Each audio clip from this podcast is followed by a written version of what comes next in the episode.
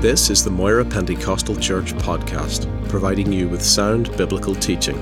New content will be available every week throughout 2015. We hope you will be encouraged, challenged, and blessed by this ministry.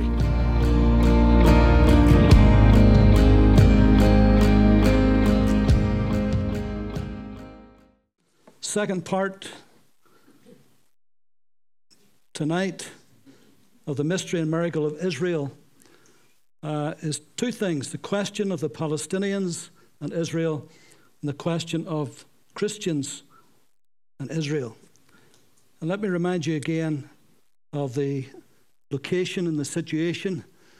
All of that darkened area is all Muslim Arab countries, and Israel is that little speck right in the center and so, as you can see, they're totally and completely and utterly surrounded uh, by very hostile, for the most part, very hostile nations against Israel.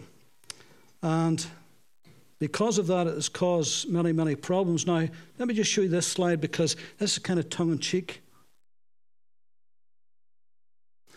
In the unjust occupation of Arab land. There's Israel. They're not occupying very much, are they? So somebody put that on for a bit of a, a bit of a, a, joke, obviously, you know. But uh, first of all, we need to do with, deal with the thorny issue of, of the Palestinians. Uh, because for many, many years now, the unrest and the trouble that there's been in Israel and in the Middle East has always centered around the Palestinian problem. And Israel stands accused by many nations and almost all of the world's media of brutality, persecution, apartheid, and even genocide against the Palestinian people. And because Israel is now strong militarily and has defeated all attempts at destroying them, uh, and even though uh, they will continue to try to do that, but Israel has been tremendous. And we saw that this morning in our study. We saw after all of those wars, Israel's still standing and is stronger than now than they were even at the beginning. But now a lot of the attention is turned to uh, another way to attack Israel.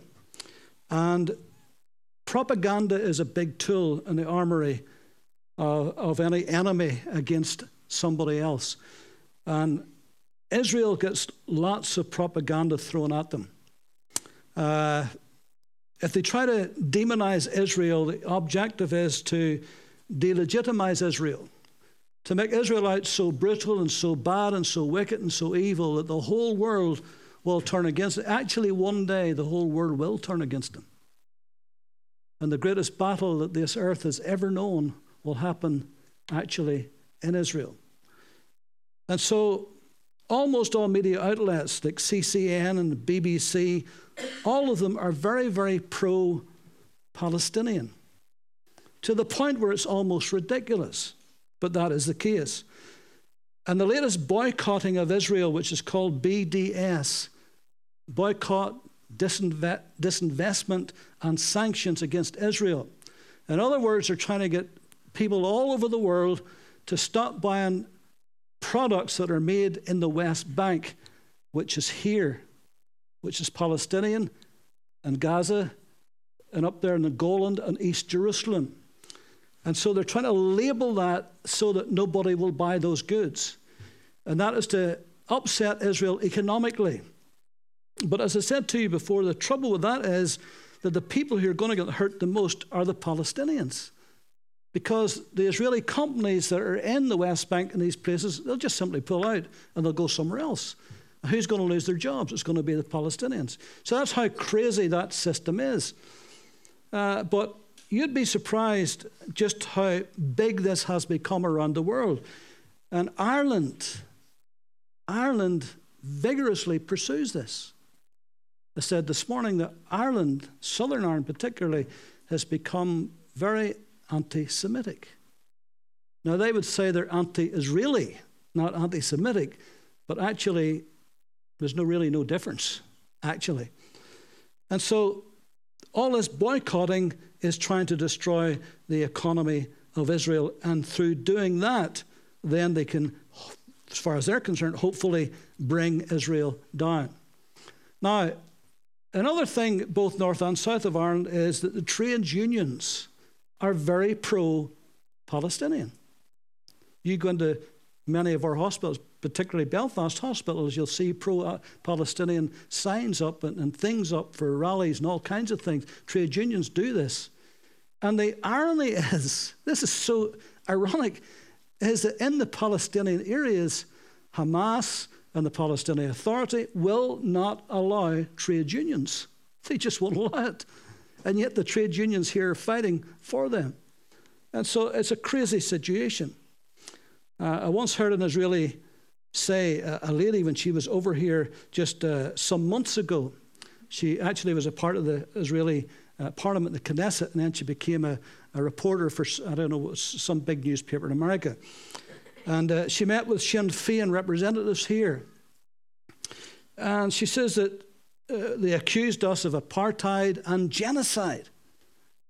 And she says, Well, do you understand what that word means, genocide? Do you understand what that means? You know, to, to wipe out a whole block of people, a whole nation of people. She says, Well, if that is the case, we're not doing a very good job of it. For she says, 20% of our population are Arabs. And she says, actually, because of our democracy, that any one of those can stand for office. They can be elected into our Knesset, and many are they go for election. Some are actually in the Israeli parliament. So she says, We're not making a very good job of it. But she says, That's the propaganda that people doesn't understand that goes all around the world. And so that's happening all the time. In comparison, for example, the Palestinian Authority has not allowed elections in 11 years. So it's a bit rich, isn't it, really, when you think about it? Now, back to the Palestinian question. Who are they? Where did they come from? How did the very name Palestine come about?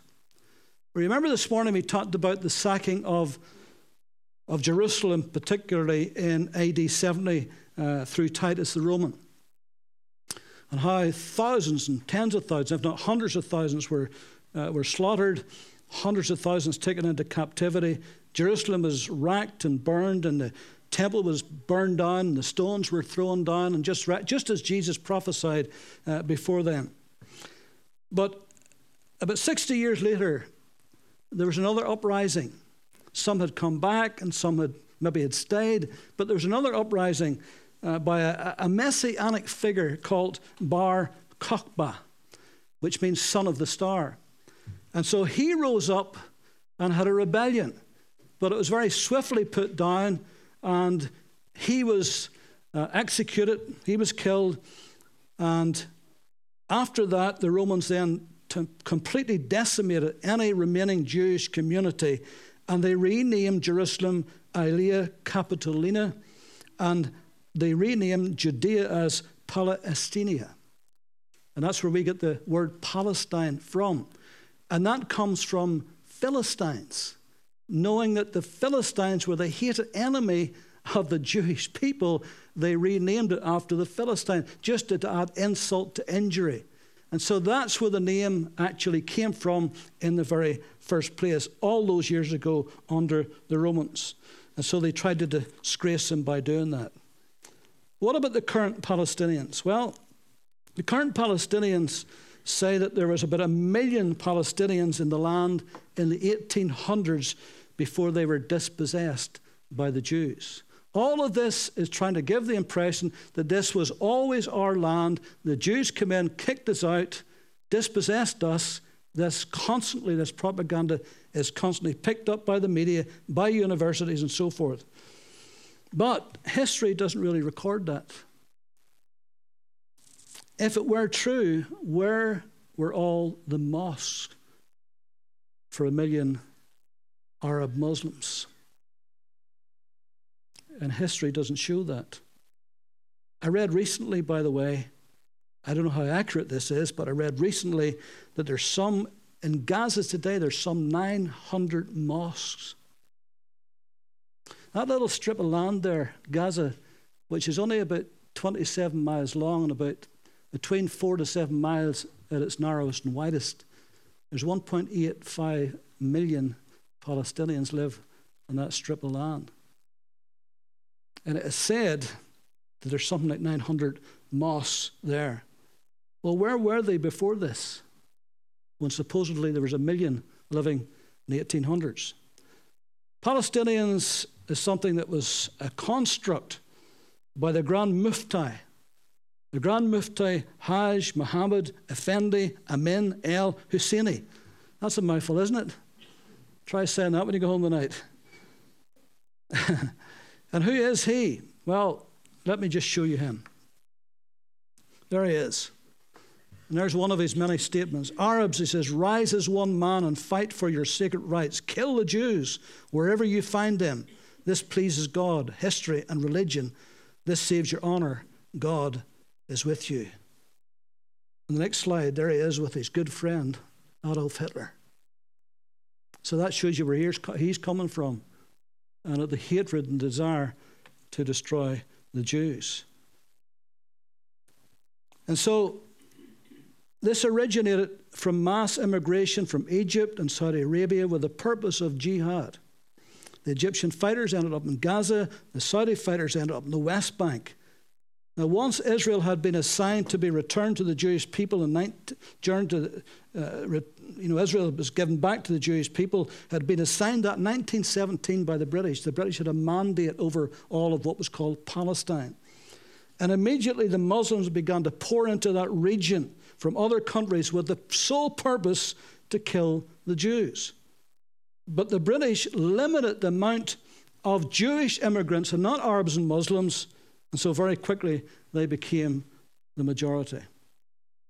And secondly, before those five Arab nations declared war on the fledgling state of Israel in May 1948, before they declared war, they told all the Arabs living in that area to get out to move out quickly because they were going to attack and they were going to slaughter all the Jews. They're going to drive them into the sea.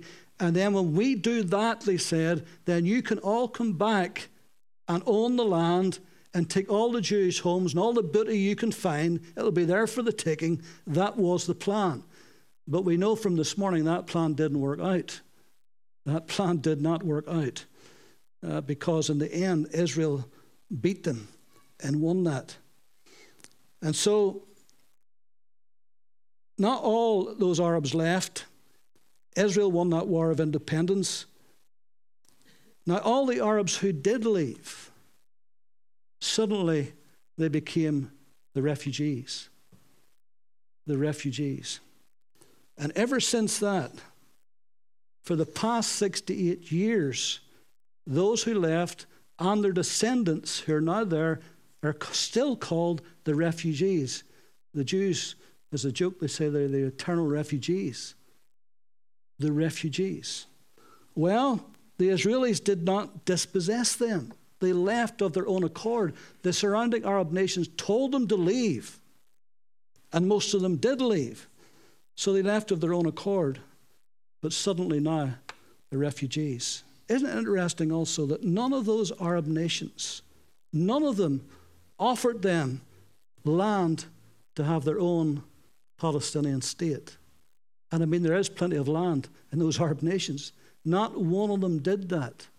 The reason why is because it was better for Islam and better for the Arabs if Israel stayed there so that they could have the refugee problem. And that's the way it has been ever since. Actually, they've given them very little help indeed. Most of the help the Palestinians are getting today is from the West. I read an article in the Daily Mail the other day that shocked me. It says that, you know, that Great Britain has foreign aid. That's a big, big row within politics today. The billions and billions are given to foreign aid, to a lot of stupid ideas and all the rest of it. Millions upon millions upon millions are given to the Palestinians in Gaza plus what America gives, plus what other nations gives. And I read in the Daily Mail last week that those who are unemployed in Gaza can go every month and get a thousand pounds. And that's coming from the West, not coming from the Arab nations, coming from the Western nations. Billions upon billions upon billions of dollars are flooding into the Palestinian areas. What are they doing with it? But there you go. And so it quite suits the Arab Muslim nations to keep the refugees going in order to keep the war against Israel going. Now, the Palestinian Authority and Fatah and Hamas are not good to their own people, actually. Far from it. They rule them with an iron fist, they keep them strictly under control.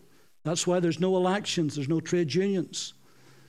And by the way, if anybody's gay, I'm not saying if you're gay in here, but if anybody's gay that's listening to this, Israel is the only place where you can have a gay parade. You could not have it in any Arab Muslim nation in the world. Otherwise, they would lock you up or they would kill you. But because of democracy in Israel, you can actually do that. And so, what have they done with all the billions and billions and billions of dollars? Bill Moss have dozens and dozens of sophisticated concrete tunnels to slip into Israel to fire hundreds and thousands of rockets at innocent men, women, and children. That's what they've done with it. About four or five years ago, there was a, a ship, I think it had gone from Turkey, and it was common to Israel. It was common, actually uh, to supposedly supply the Palestinians in Gaza. And the Israelis actually stopped it. And remember, the commandos went on board and there was shooting, there was killing. And the whole world was throwing their arms up and said, This is awful. This was relief for the poor Palestinians. But the Israelis always insisted that the, that the cement that was on that, the cement that was on it, there was tons and tons of cement, was not going to build schools, was not going to build hospitals, it was going to build tunnels so they could bomb us. And the world didn't believe it until the next big kickoff. And then the Israelis come in and they exposed the very tunnels that they said were not there. And so a lot of that money, that's what it goes to. Now, let me pause. Does this mean that all Palestinians are bad people? Does this mean that all Arabs are bad people? Does this mean that all Muslims are bad people? Of course not. No more than all Israelis are good people or all Jews are good people. There's good and bad everywhere. It's just unfortunate that the Palestinians, particularly, are being manipulated and controlled in order to blame Israel in all of their problems. And the whole world thinks if only the Israelis would get out of the equation, that the Middle East would be totally at peace, but that's not true. Over and over and over again, Israel has made land deals for peace. And the whole world said to them at one point, Give up Gaza, give it to the Palestinians. Don't occupy it anymore. And so they did. 2005, they pulled all their troops out, they put their tanks out, all the settlers, all the, the Israeli homeowners that was there, they pulled all them out, and they gave the whole lot of Gaza to the Palestinians. But what have they done with it? What have they done with it? Did they make that into a state? No. Were they satisfied with that? Of course not. Why? Because they want the whole land. The whole land. So giving them bits and pieces is not enough. No matter how much you give them, they want all the land because they believe it all belongs to them. So they want it all. That's what they say. Whenever the Palestine Liberation Organization, whenever they took over under Yasser Arafat for several years, uh, he was the world's most notorious terrorist. And isn't it ironic that after a while he became feted around the world as a statesman, a murdering thug who murdered countless people by his acts, not him personally, but by the actions of his organization. And so that's who they were dealing with. And, uh, but the PLO, of course, later on, whenever they relented somewhat, uh, the harder liners than even them, then they took over and have taken over ever since. Now, you have to understand something about Islam. You have to understand, as far as they're concerned, any land anywhere in the world that they have conquered and have lost again, it's a great shame. It's called the Great Shame. And they must get it back at all costs. No matter how long it takes, no matter how many lives it takes, they must reclaim that land. So, can you imagine the great shame of having Israel right in the middle of all of Muslim Arab countries. It's a great shame. And so that's why the pressure and the tension continually comes against Israel to do that. And then, of course, you have other nations like Iran. Uh, Iran is, is a rabid anti Israeli, anti Jewish nation. If they had nuclear weapons, they would nuke Israel. And it's very sad that the Obama administration in America uh, has, has given in, has caved in to the demands, and is saying now that their desire for nuclear power is simply for domestic use only. There's not one person in Israel believes that. not one. And I don't think there's a lot of people around the world believes it. But America, in order again to placate the Arab Muslim nations, has gone along with this and says, well, we're keeping an eye on it. We'll make sure they do not get nuclear armaments. They can have their nuclear power to a certain level, but they can't go on and enrich so much that they can have weapons. Don't you believe it? They will do it. That's what their aim is to do that. You say, but they, they said, they have publicly said that's what they don't want to do. But again, Islam allows, it allows to lie to the infidel if it progresses the cause of Islam.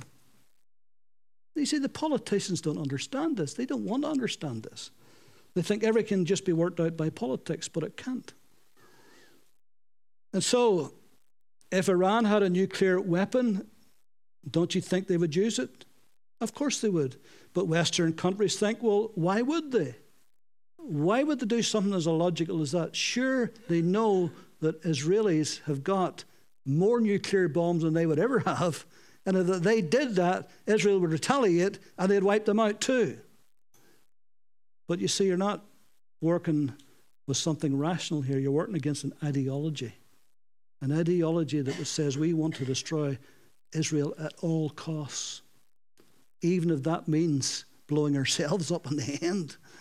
That would be the mother of all suicide bombers, wouldn't it? It doesn't, they don't care about blowing themselves up. We can see that day and daily around the world. And so, no wonder Israel is constantly on alert 24 7. No wonder they're concerned. Did you hear uh, President Obama just last week or just the other day saying about that nuclear armament uh, conference they're at, saying about the danger of ISIS, this jihadist death cult, getting a dirty bomb? And for sure they would use it. Absolutely, they would use it. And so there's a scare, even coming into the Western world, there's a fear that that would get into the wrong hands. Now, isn't it also interesting that you got to also know something else about Islam? There, there's different branches of Islam. Uh, the biggest is the Sunnis, and then there's the Shias, and then there's other. There's about three other smaller branches. So the Sunnis and the Shias are the biggest. Iran is Shia.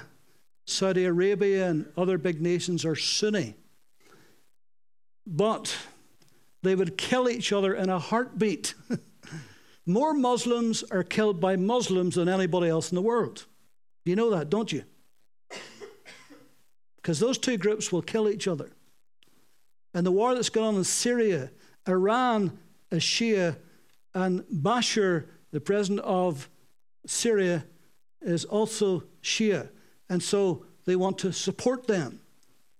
But ISIS is Sunni, and so they want to destroy the leadership of Syria and overrun Syria and take it over. Actually, they'd love to take over Iran too, but Iran's very powerful. And so you've got this continually going on. But both of them, as much as they hate each other and would kill each other, both of them would unite against Israel. Both of them would do that. It's the old saying is the enemy of my enemy is my friend. The enemy of my enemy is my friend. And so all of this tension is continually going on all over the Middle East, and particularly Israel right in the middle of it. However, Christ died for the Palestinians, Christ died for the Arabs, and Christ died for every Muslim. Every one of them needs to get saved. just as we needed to get saved, they need to get saved also.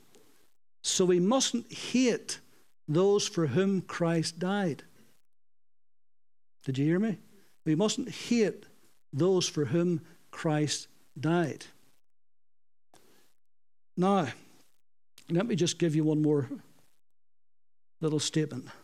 Israel is the only country in the world against which there is a written document to the effect that it must disappear. That's what they've got to live with every single day of their lives.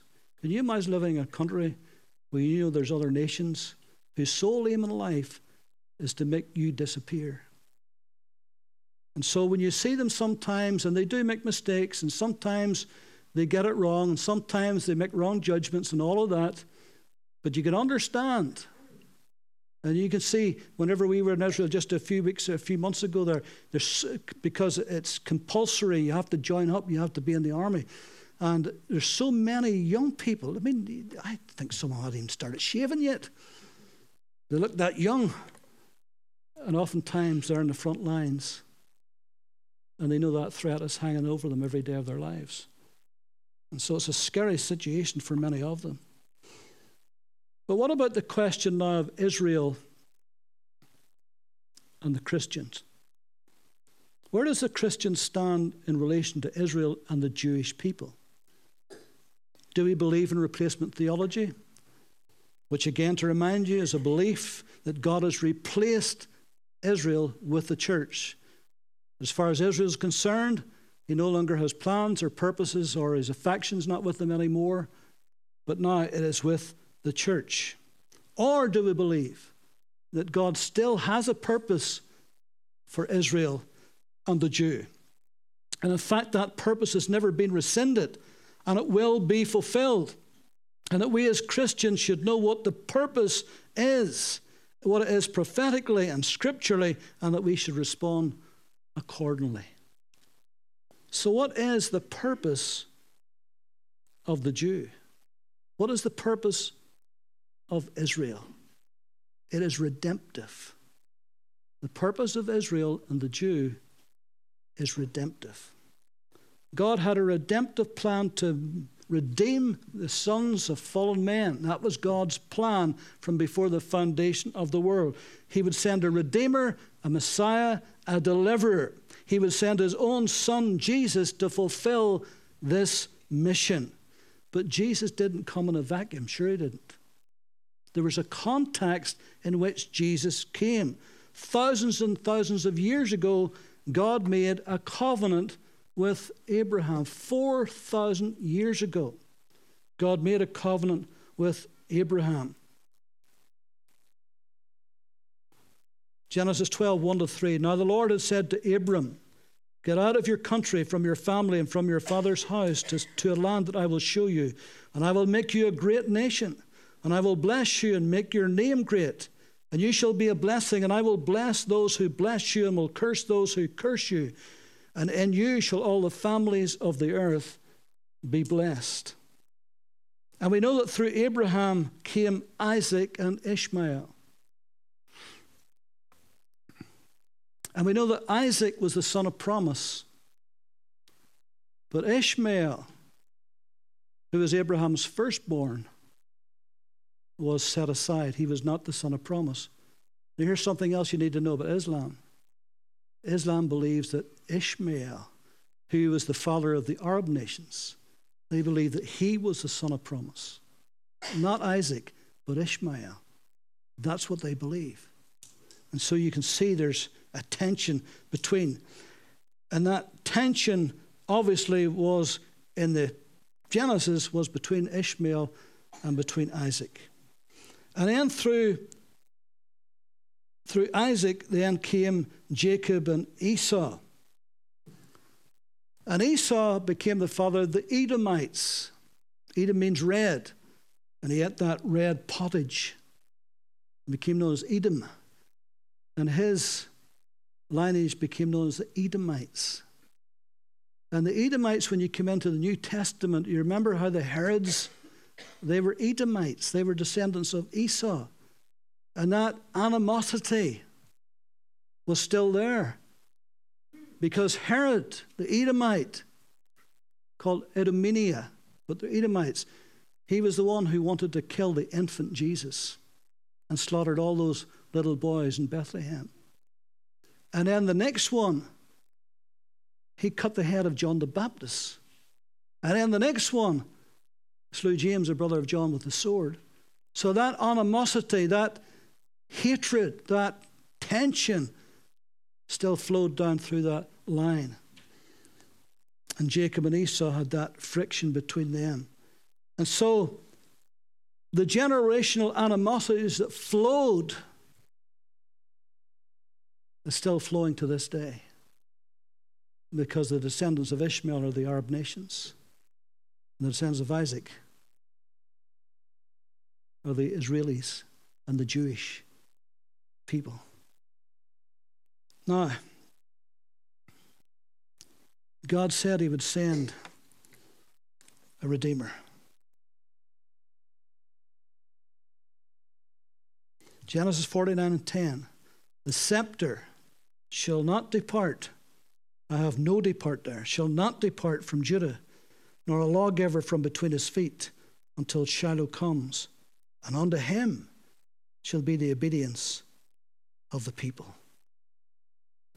And then Micah 5 2. But you, Bethlehem Ephrathah, though you're little among the thousands of Judah, yet out of you shall come forth to me the one to be ruler in Israel, whose going forth are from old, from everlasting. And so God had a redemptive purpose for Israel. And the first redemptive purpose, which has been fulfilled, was for the Savior of the world to come through that lineage. And you can follow it from Genesis all the way through into, into Matthew and into Luke. It's all written for us there. So that has been fulfilled. But there's another redemptive purpose that is unfulfilled yet, but will be fulfilled. And there is. There to be a future blessing to the whole world. In you shall all the families of the earth be blessed. Hasn't happened yet, but it will happen. If you believe the first one has happened, which it has, then surely you can believe the second one will happen because God's covenants are never broken and his word will never fail. So, out of the peoples of this world, God formed a nation for redemptive purposes. Not because they were righteous or holy, because they too were sinful men. They continually rebelled against God, and God continually had to chasten them and put them into captivity, and sometimes twice at least into exile, the last time for 2,000 years, till they came back in 1948. But in spite of that, God made a covenant with that nation, with that people, that He's never ever taken back. And he gave them laws to govern every aspect of their life. He gave them great promises. Many, many times he delivered them and protected them and fed them and even clothed them. No other nation had these great blessings. I told you this morning, it's the only nation on earth that God made a covenant with.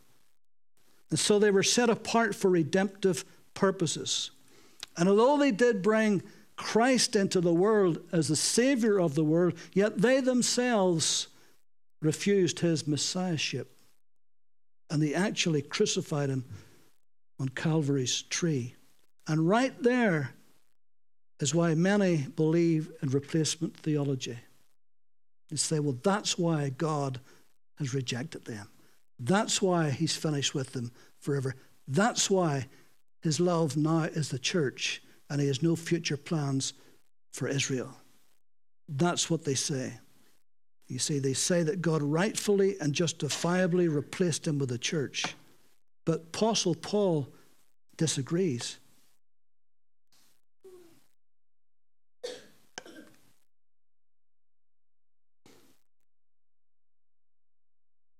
Paul says in 11:1 of Romans, I say then, has God cast away his people? Certainly not. He's emphatic.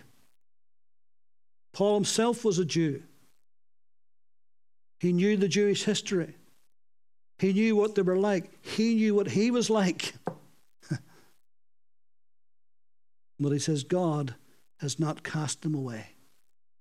And he never will cast them away. They're back to their land to stay. Never again will they ever be exiled. Never again will they leave that land. Now you're beginning to understand, I hope, why Satan and his forces have always tried to destroy Israel because he believed that God had a redemptive purpose for them.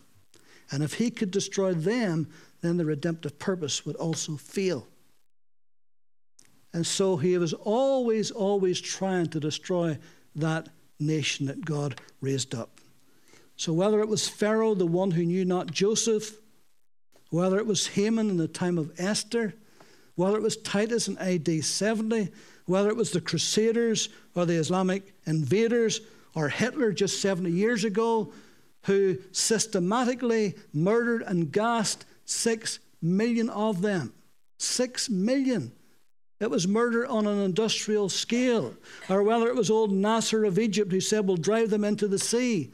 Or whether it was the former president of Iran, Ahmadinejad, who said, Let, them, let us wipe them off the face of the earth. The world cannot see what is going on in the Middle East today other than through political eyes. They think it's political, they think it's economic, they think it's nationalistic, but it's spiritual and it's prophetical. Hmm. and that's why we as believers, we need to know these things. We need to know these things. We need to know our scriptures as well. So let me just read you something before we go any further. I know that some of you are very uh, avid uh, readers of Dr. Michael Brown. And uh, If I can just pick this up. Uh, he wrote an article uh, last year about the UN. He said the UN, already infamous for its frequent displays of anti Israeli bias, has outdone itself yet again. You have to understand the UN is the most anti Israel organization on the face of the earth.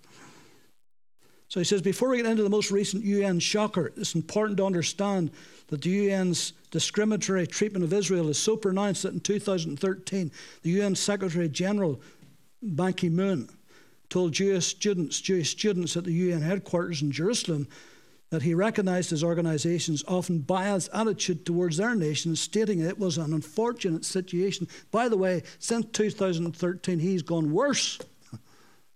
He has absolutely gone mad against Israel. Then it goes on to say, this has been a decades long pattern.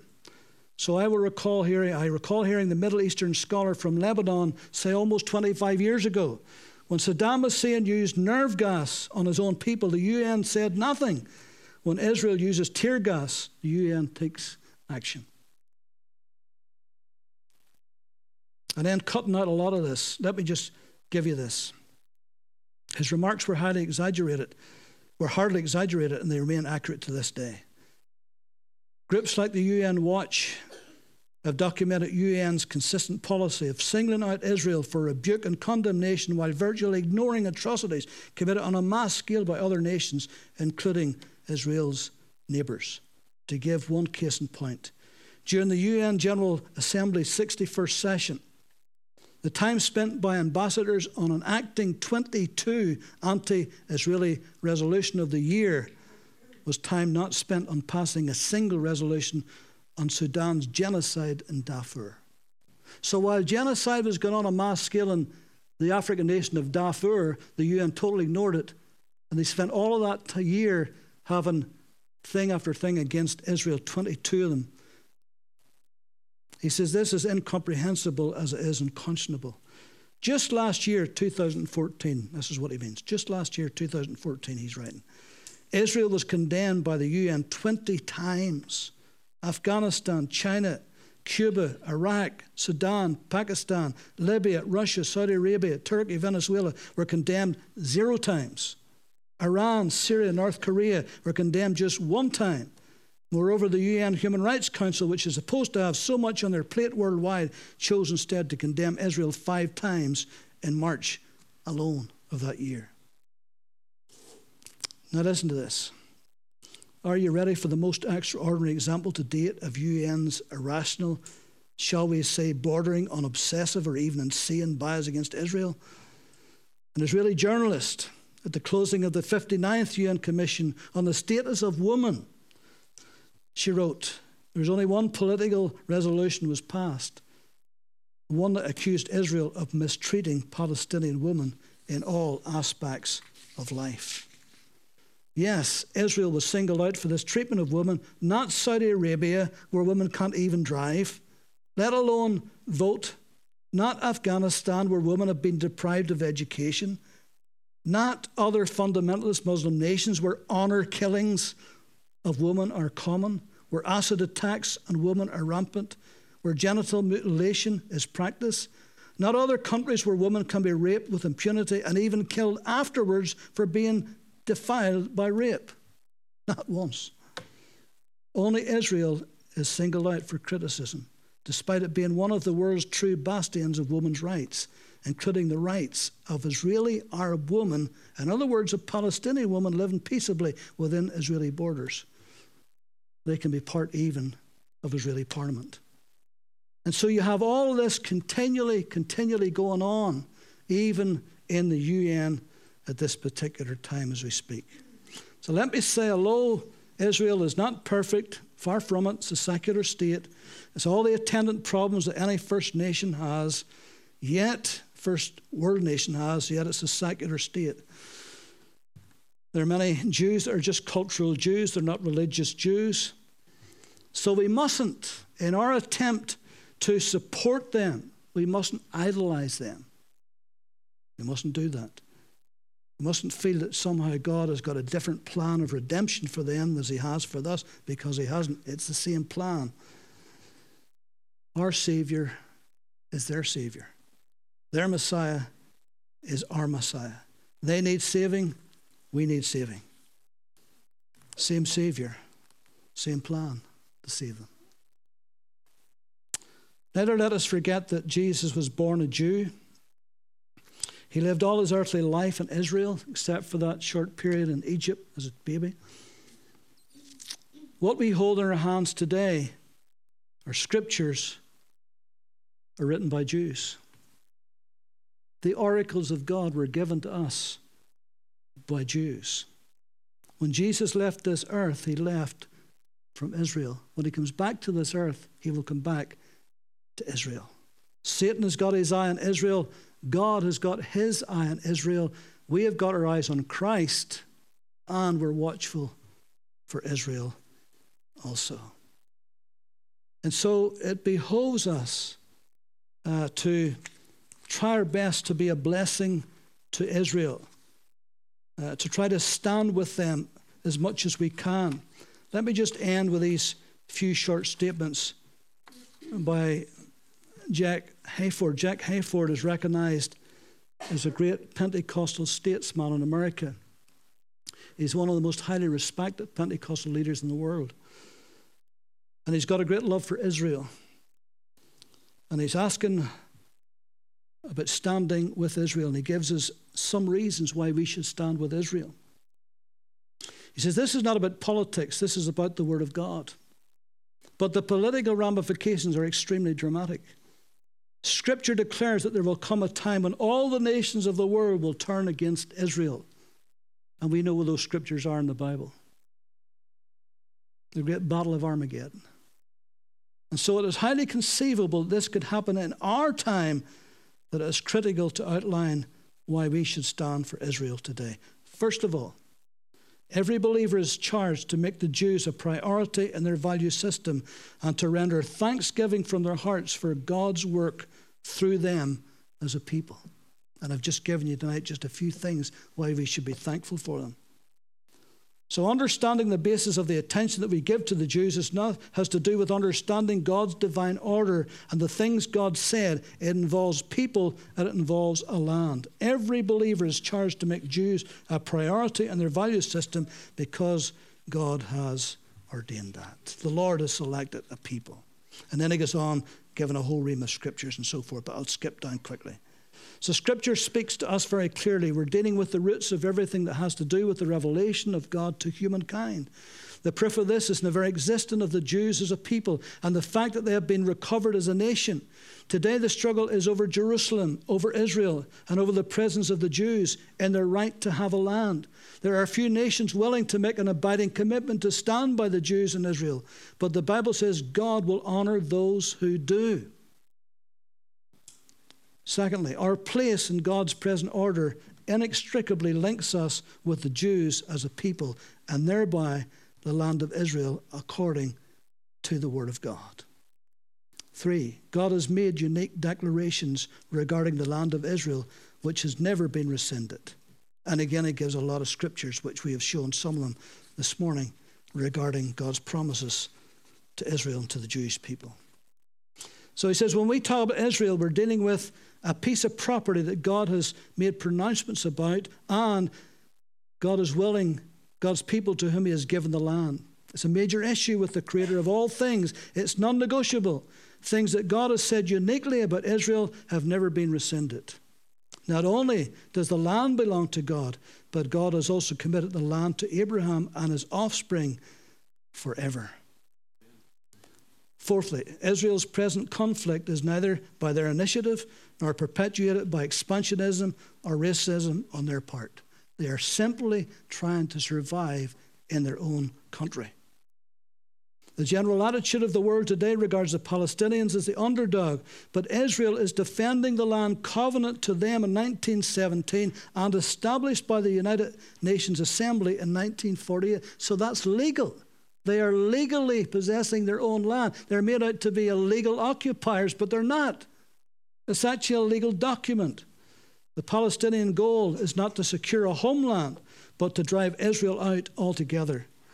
For the sake of mounting public opinion against Israel and surrounding well resourced Arab nations have never offered refuge to the Palestinians. The majority of the world doesn't know this, and nobody is bothering to tell them because sympathies are overridden by other forces.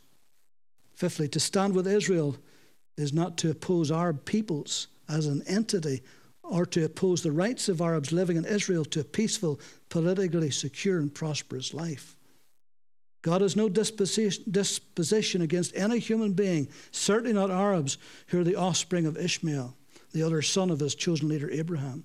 Standing for Israel doesn't require an anti Arab stance, it doesn't require us to be loveless towards other peoples. Sixthly, we're almost finished. The relentless animosity of sectors of the Arab world are not merely political causes, but are driven by spiritual powers that will not be satisfied till Israel ceases to exist. That's what the world doesn't get. That's what the politicians don't understand. That's what the media doesn't see. This is a spiritual problem. At the root of it is a spiritual problem. And they don't get that. And that's why they can't solve it politically.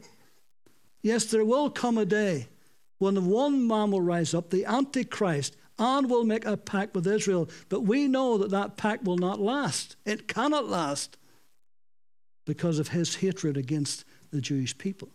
So this has been perpetuated for generation for generation. The forces opposed to Israel are not simply those of people who don't like Jews. We're caught in the stream of spiritual forces greater than humanity, forces that cannot be overthrown politically or by the power of persuasion. These forces can only be broken by intercessory prayer, where principalities and powers are cast down. Seven, the same spirit driving these animosities is equally opposed to Christians as to Jews, and in time will eventually bring persecution to both. Now that's interesting. That's interesting because at the moment in the Middle East, the ones who are defending the Christians are the Jews. the ones who stand up for Christians in the Middle East are the Jews. Hardly anybody in the West is standing up for Christians who are being persecuted left, right, and centre. But the Jews have stood up for them because they know what it's like to be persecuted. Just as Scripture states, there are two witnesses that will be put to death in Jerusalem at the very end of time in Revelation 11. There have been two witnesses that have stood for God throughout history the Jews and the Christians. And that's why satanic forces are against the Jews and the Christians. And then finally, number eight, a biblical assignment and a divine promise summon or stand in faith or intercession with ex- expectation under support with promise. We're called to stand with Israel today because we could be the people of the last hour. The Lord has called us to be people with moral and biblical conviction, walking wisely and knowing His word. He will honor those who make an abiding commitment to stand with the land He's called uniquely His own. And so, as believers, as Christians, we need to stand for Israel. And we need to pray for Israel. We need to pray for the peace of Jerusalem, for the completeness, the wholeness. We're living in an age that we're drawing close to the end of times as we know it. And the tensions will increase dramatically towards Israel and towards the Christian. And we're seeing that. For so long, it's been the Israel and the Jew that's come under this pressure. But now in the Western world, we're seeing it's the Christian also that's coming under the pressure. And in Middle Eastern countries are being slaughtered. But now we here in the West, we're coming under pressure also. That is a spiritual thing. It's not political, it's spiritual. And it can only be dealt with spiritually, which is why we need to be informed and we need to know and we need to pray and need to know why we're praying and what we're praying about. And so, Today I've tried my best. I know it's been a kind of a bit of a history thing for some of you, but I've tried my best to inform you. I know that a number of you probably didn't know much about that. I'm not saying that in a condescending way. I'm just saying as a fact. So we've tried to inform you so that you can pray more intelligently when you think about the situation. And when you watch TV, don't get swayed by the media. And even if Israel today makes the biggest mistake imaginable, there's still a covenant with them. And one day, one day, not only will those dry bones that are coming together, as Ezekiel saw in that vision, but one day God will breathe new life into them. Hallelujah. Spiritual new life. And one day all Israel shall be saved. Amen. They shall look at him in whom they have pierced, and they'll recognize their Messiah as the Lord Jesus Christ. That day hasn't arrived yet, but it will come. And thank God for the Messianic believers that are in Israel today. You're going to meet a Messianic Israeli pastor in just a few weeks. Avi Mizrachi, who is a dedicated Israeli pastor who loves God, who meets regularly with Christian Arab pastors, with people from Muslim backgrounds who have come into faith but are find it very, very difficult to express that, particularly if they live in Gaza. Could mean their death, actually. Very, very dangerous. But he, he, he works with them and, and Arab pastors and Palestinian pastors. And we, we, we were at that conference. There was a whole, you, in fact, you can, get it on the, you can get it online. You can hear them talking about it and how they work together and pray together and worship together. And, and now, there's lots of political differences. They don't agree politically. And culturally, there's big differences. But in Christ, they come together and they've even washed each other's feet at certain times. And so you're going to meet this brother. He's a lovely, precious brother. We had him here years and years ago, and he's still on the go, and his work is still continuing. In fact, it's getting bigger because there's thousands now of Messianic Jews in Israel, whereas before there was just a handful. So these are exciting days. These are tremendous times. I may just in, in what may just in, in one more uh, session, uh, I'll maybe try to explain to you about this replacement theology and show you why it's so wrong because a big part of the church believes it. And it's been very destructive against Israel. The church has not a good record against Israel, really hasn't. It is a bad record against Israel. And that's why many Israelis, they really struggle with Christians because of their history, with Christians slaughtering them during the Crusades and all of that stuff. So there's a big background to that. So maybe just need to take a little bit of time and just show you that too, again, to help you to pray. Amen? Well, praise the Lord. Let's pray.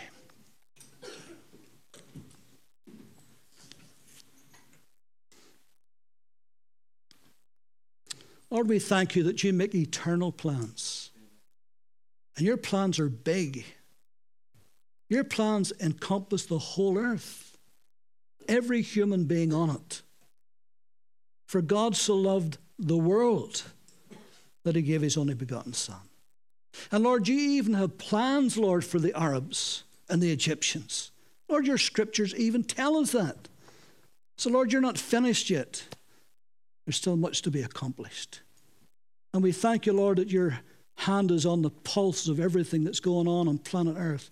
There's nothing going on that you don't know about. And we thank you, Lord, that your plans are good. And so, Lord, today as we have listened and hopefully learned a little bit about Israel and the land and the people, we pray, Lord, that that will get into our consciousness. And Lord, it will pray more and understand better about your plans and purposes for that little piece of land. We thank you, Lord, that you're coming back again, and that's where you're coming to. Lord, that's where you'll judge the nations one day. And so we bless you, Lord, and we give you thanks. In Jesus' name. Amen. Thank you for listening to this podcast. You can also watch the Sermon of the Month video at youtube.com forward slash Moira Pentecostal or download the sermon video through our iTunes video podcast. For more information, visit us at www.mpc.org.uk.